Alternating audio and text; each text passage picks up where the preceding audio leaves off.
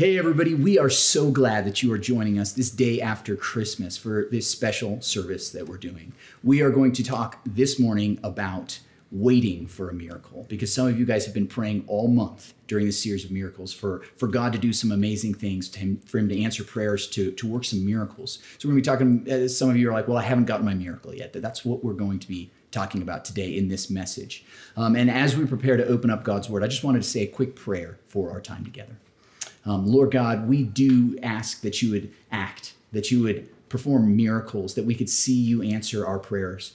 But Lord God, some of us are waiting for you to do things, waiting for things, and maybe we've been waiting for a long time. And I pray that you would just encourage us today as we open up your word, that we would just learn how to put our hope in you and learn to find strength even in the waiting. Guide us through this in Jesus' name. Amen. Amen. Amen. Well, yeah, we're going to be in Psalm 27 today if you want to get your Bible, or you can even find the YouVersion event, even if you're not physically in our building right now, that you can find the YouVersion event under the little More tab, and then go find the event for today, the YouVersion Bible app, for the Arise Church Denver, to take some notes on Psalm 27, because we are talking about waiting for a miracle. And though a lot of people in Denver don't know what Melissa and I were like pre-coming to Denver, because we actually had McKinley when we first moved, and we weren't the crazy family that destroyed booths every time we went out to eat. Yes, we're that family that just knocks over everything. There's water everywhere, and we tip the waiter really well because we destroy rosin. Because we have three kids now, but we did not have kids for the first 5 years that we lived in Nebraska, and we wanted kids. And it was really tough, and because we were asking God for kids. Melissa had felt like God was calling her to be a mom, and we were so excited to have kids. And then we tried, and we waited, and we tried, and we asked God to give us a child, and we kept waiting and waiting and waiting. And it was a really challenging time for us as we were waiting month after month after month and year after year, and nothing was happening, no pregnancy at all. It was really difficult to wait. And some of you guys know exactly what that's like. That you, when Tom Petty says, waiting is the hardest part, you're like, yes, that's my chorus, okay? I know that. Waiting is really difficult. When we have these things on our hearts, like I'm waiting for this child, struggling with infertility, when we are waiting for God to work in our kid's life, whether there's a sickness or that person has walked away from the faith and we're praying for this kid. And some of us are like, when is this pandemic gonna be over? When is my job gonna be back? And we're just waiting, waiting, waiting. So whatever the thing that you're waiting for, I want you to think about this morning as we're talking about this message, and how do we wait in that time period. So I'm hoping this message will really encourage you so that we can learn to wait well. Because here's the thing, I often feel, and maybe you guys would know what I'm talking about, that waiting can sometimes feel like weakness. Yeah. Mm-hmm. It's just like, well, I'm not doing anything. I can't, isn't there something that I can do to make this happen? And we want to act, we want to work. Like that's what we want to do. But sometimes it's much harder to wait than it is to work. It really is. And that's, I think, how we feel. But the reality is, we're going to learn from David himself in the scriptures, is that waiting isn't weakness when we're waiting for the Lord. Yeah. It's not weakness. In fact, it's one of the strongest things that we can do as followers of Jesus. So we're going to look at Psalm 27, and Psalm 27 is an incredible psalm. It's one of my favorites, and it's written by David, the great king, but he was also an incredible musician. Okay, that's a true man's a good musician or a poet, right? Okay, that's just how it is, and that's how David was, and he wrote this psalm, and he talks in the first 12 verses about all these difficult things he's going through. There's these people that are opposing him, people are lying about him. He even talks about some familial, like, breaking of relationships. So he's dealing with family issues. He's dealing with relationships that are broken. He has people lying about him. He's struggling. And it's just, he even feels like God is absent in his life. So all these prayer requests, he's just laying before God. Help me with this, help me with that. Help me with that. It's like this whole list of prayer requests. Anybody pray like that? Yeah. It's this list. I want this. I want this. I'm waiting. God, when are you going to do this? When are you going to do that? And that's what David's psalm is in Psalm 27, but then he gets to the end, and it's so interesting. In verse 13, he says this, I remain confident of this. I will see the goodness of the Lord in the land of the living. Amen. And then he says in verse 14, this is good. Wait for the Lord. Be strong and take heart and wait for the Lord. And I love this. There's the great promise in 13. David is confident. King David, he says, I'm confident. I will see the goodness of the Lord in the land of the living. It's not just when I die.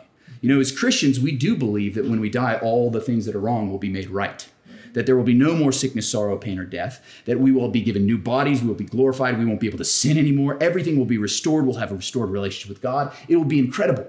And we're like, okay, that sounds good, but what about now? You know, what is going to happen now? But David's saying, hey, God is good now. Yeah. It's not just later. He's good now in our lives. And we can be confident of that. And that's what David is encouraging us to do, because some of you are like, okay, yeah, it would be great if I were finally healed in heaven, but I want to be healed now. Okay, I want relationships to be restored then, but I want them to be restored now. Right. But when Jesus said, come follow me, he said, I have come that you might have life and have it to the full. It's not just once we die. It's life now that can be the fullest. So these prayers that we're asking God to move in our lives, it's good to think it can happen now, but that means we do have to learn to wait, right? Yeah. We do need to learn to wait. So my big idea for you guys today is that waiting isn't weakness when we wait for the Lord. Mm-hmm.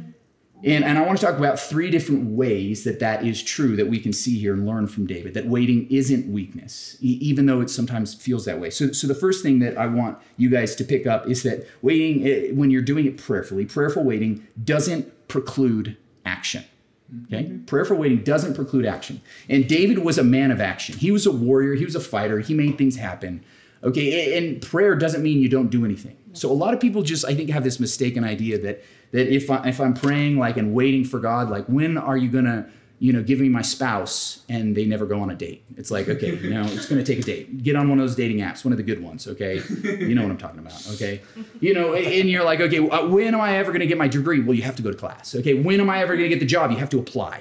And so that's part of it. I think we've all heard the funny story, of course, the guy that's on his roof because there's flooding all around his house. He's up on top of the roof. And of course, there's a little raft that comes by. Someone's like, jump on the raft. He's like, sorry, I prayed to God and I asked him. He said, I'm just waiting for him to save me. The raft goes by. Motorboat comes by. The guy's like, hey, jump on a boat. I'll bring you to safety. He says, sorry, I'm waiting on God to save me. And then finally a helicopter swoops in. Time to go, man. Come on, we'll rescue. He's like, sorry, I'm waiting for God. The water rises, he drowns and dies. Gets to heaven, and he's sitting there before God. Like, God, what happened? I was waiting on you. I was praying. I was asking you to help me. Why didn't you save me? I was waiting. And of course, God's like, well, I sent a raft, I sent a motorboat, and I sent a helicopter. What were you doing, okay? Sometimes we don't realize, like, okay, prayerful waiting doesn't preclude action. We can still act. We can still move. And I think that's part of it. A lot of people wonder about this. A lot of Christians wonder about this with medical stuff. Well, should I get the treatment? Should I do this? I'm asking God and I believe that he can heal me. Okay, you know, prayerful waiting doesn't preclude action. That means we can use the great gifts of medicine that God has given us. They're not antithetical. We can do those things, and it's an important thing to do. So I just want to encourage you guys to do that. If you're waiting, you can do it, okay? If you're waiting for a baby, oh, no, we don't need to talk about what you need to do there. But you know, okay. So that's the first thing. Prayerful waiting doesn't preclude action. So that's the first thing. The second thing is that prayerful waiting actually empowers us. This is a fascinating thing. I really had to study this passage, and I mulled over it in my mind. But that's really what David is telling us. It says in verse 14, wait for the Lord, be strong and take heart. Wait for the Lord. So in between, like sandwiched in between these commands to wait is be strong. And he's not just like, just be tough, toughen yourself up. I truly think he's saying that as we wait for the Lord, we are empowered. Yeah. There's an empowerment that comes from waiting for the Lord. And that's good because it is true, as the proverb says, that hope deferred makes the heart sick. Mm-hmm. That when we wait, sometimes it's really hard, it's challenging. It's like, oh my gosh, I can do it. But when we wait for the Lord, it actually strengthens us. There's an empowering aspect to it. And I love this. And one of my favorite verses is Isaiah 40:31. Okay. And I'm reading this from the Amplified version. It's good. It's extra amplified. Okay. It says, those who wait for the Lord will gain new strength. As you wait, you'll gain new strength and renew their power. You know, they will soar on wings like eagles. They will run and not grow weary. They will walk and not be faint. It's as we're waiting that we can be empowered. I mean, just like you have to plug in your phone every single night, right? Even if you could get maybe a day and a half, okay, maybe iPhone users, you know what I'm talking about. You have to plug it in every night to keep that power, okay? And it's the same thing with prayer. We got to keep praying, and we're empowered as we do it. And that's one of the reasons probably Daniel, that prayed 3 times a day, had the power to wait in the lion's den all night, right? He had that faith because he kept getting empowered. There was a fascinating study, and it was done through some scientists out of Boston University. And they just tracked people who were optimists versus pessimists, right? And the people who were optimistic and hopeful that life would get better, it had a, get this, they had an 11 to 15% longer life. Just by being hopeful. They lived longer. And I just was like, well, if you calculate that out, that's somewhere between 8 and 13 years that you can live longer if you are a hopeful, optimistic person. Yeah. Yeah. So you're like, uh-oh. Okay. Elbowing your spouse in there. Okay.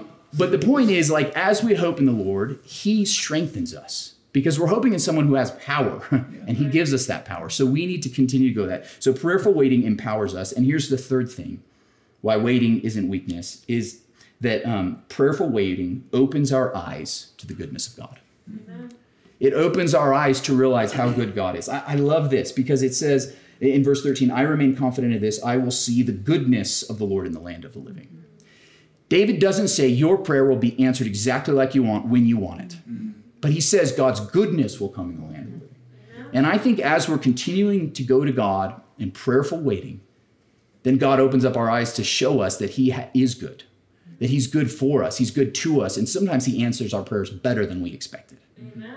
I mean, that's what Jesus taught. He's like, okay, God is a father. Dad loves his kids. He's not going to give his kid a snake when he asks for a fish. He's not going to give him a rock, you know, when he asks for some bread. Good dad doesn't do that. Okay, a good dad knows more than the child. And even some of the Christmas presents, your kids were waiting for them. Well, you don't give them all at once, like right when they're asking for them. You have them wait for it because it actually enhances the pleasure when you do receive the gift, when you've been waiting. Or even like with our kids, when we go walk to the park, okay, we stop before we get to the street because cars are coming by. We don't want our kids to get hit by an SUV. Okay, I can see better than the other kid, the kids, right? And hold their hands, keep them back.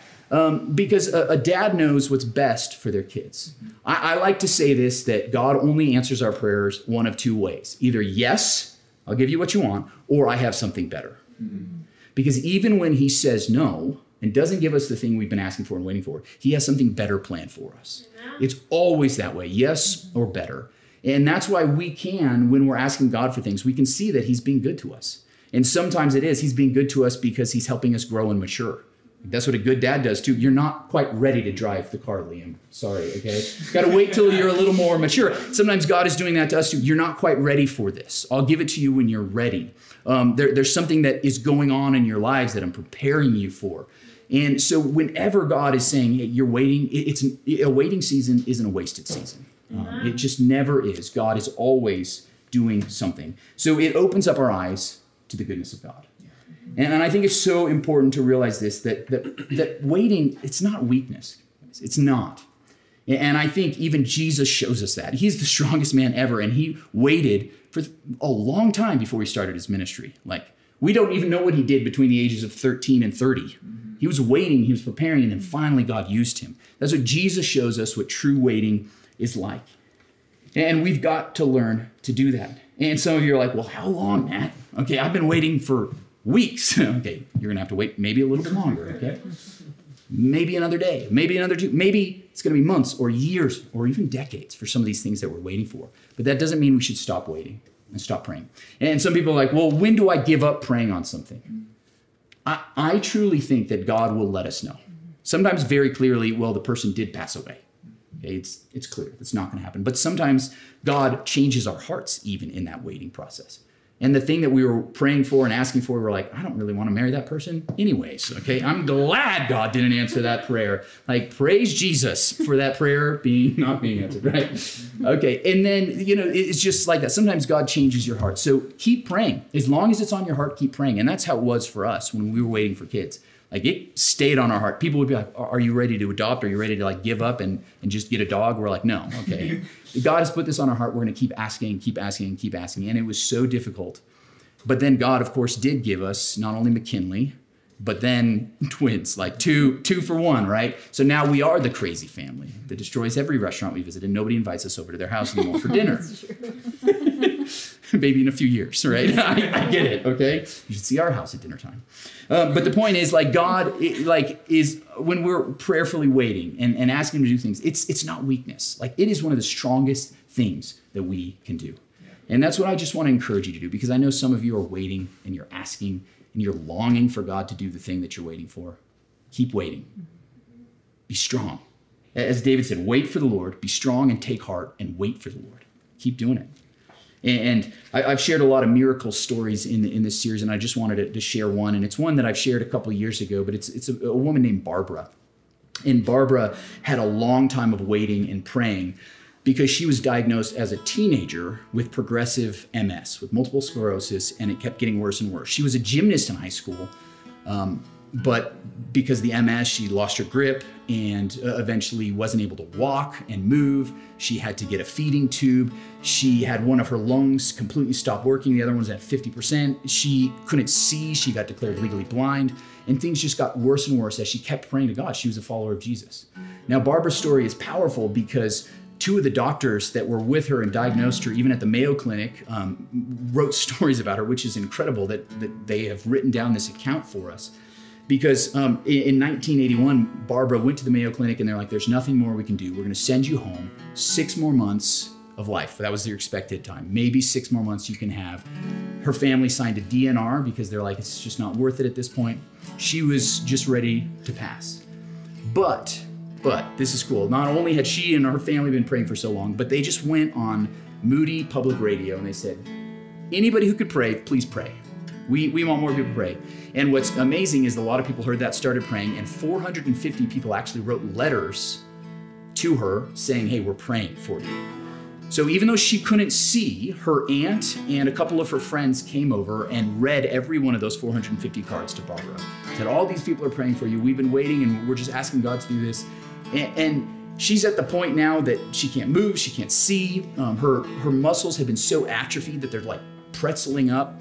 And while she was there, and as they're reading these prayer cards to her, she said she heard a voice. Nobody else could hear it in the room, even though there was a couple people in the room.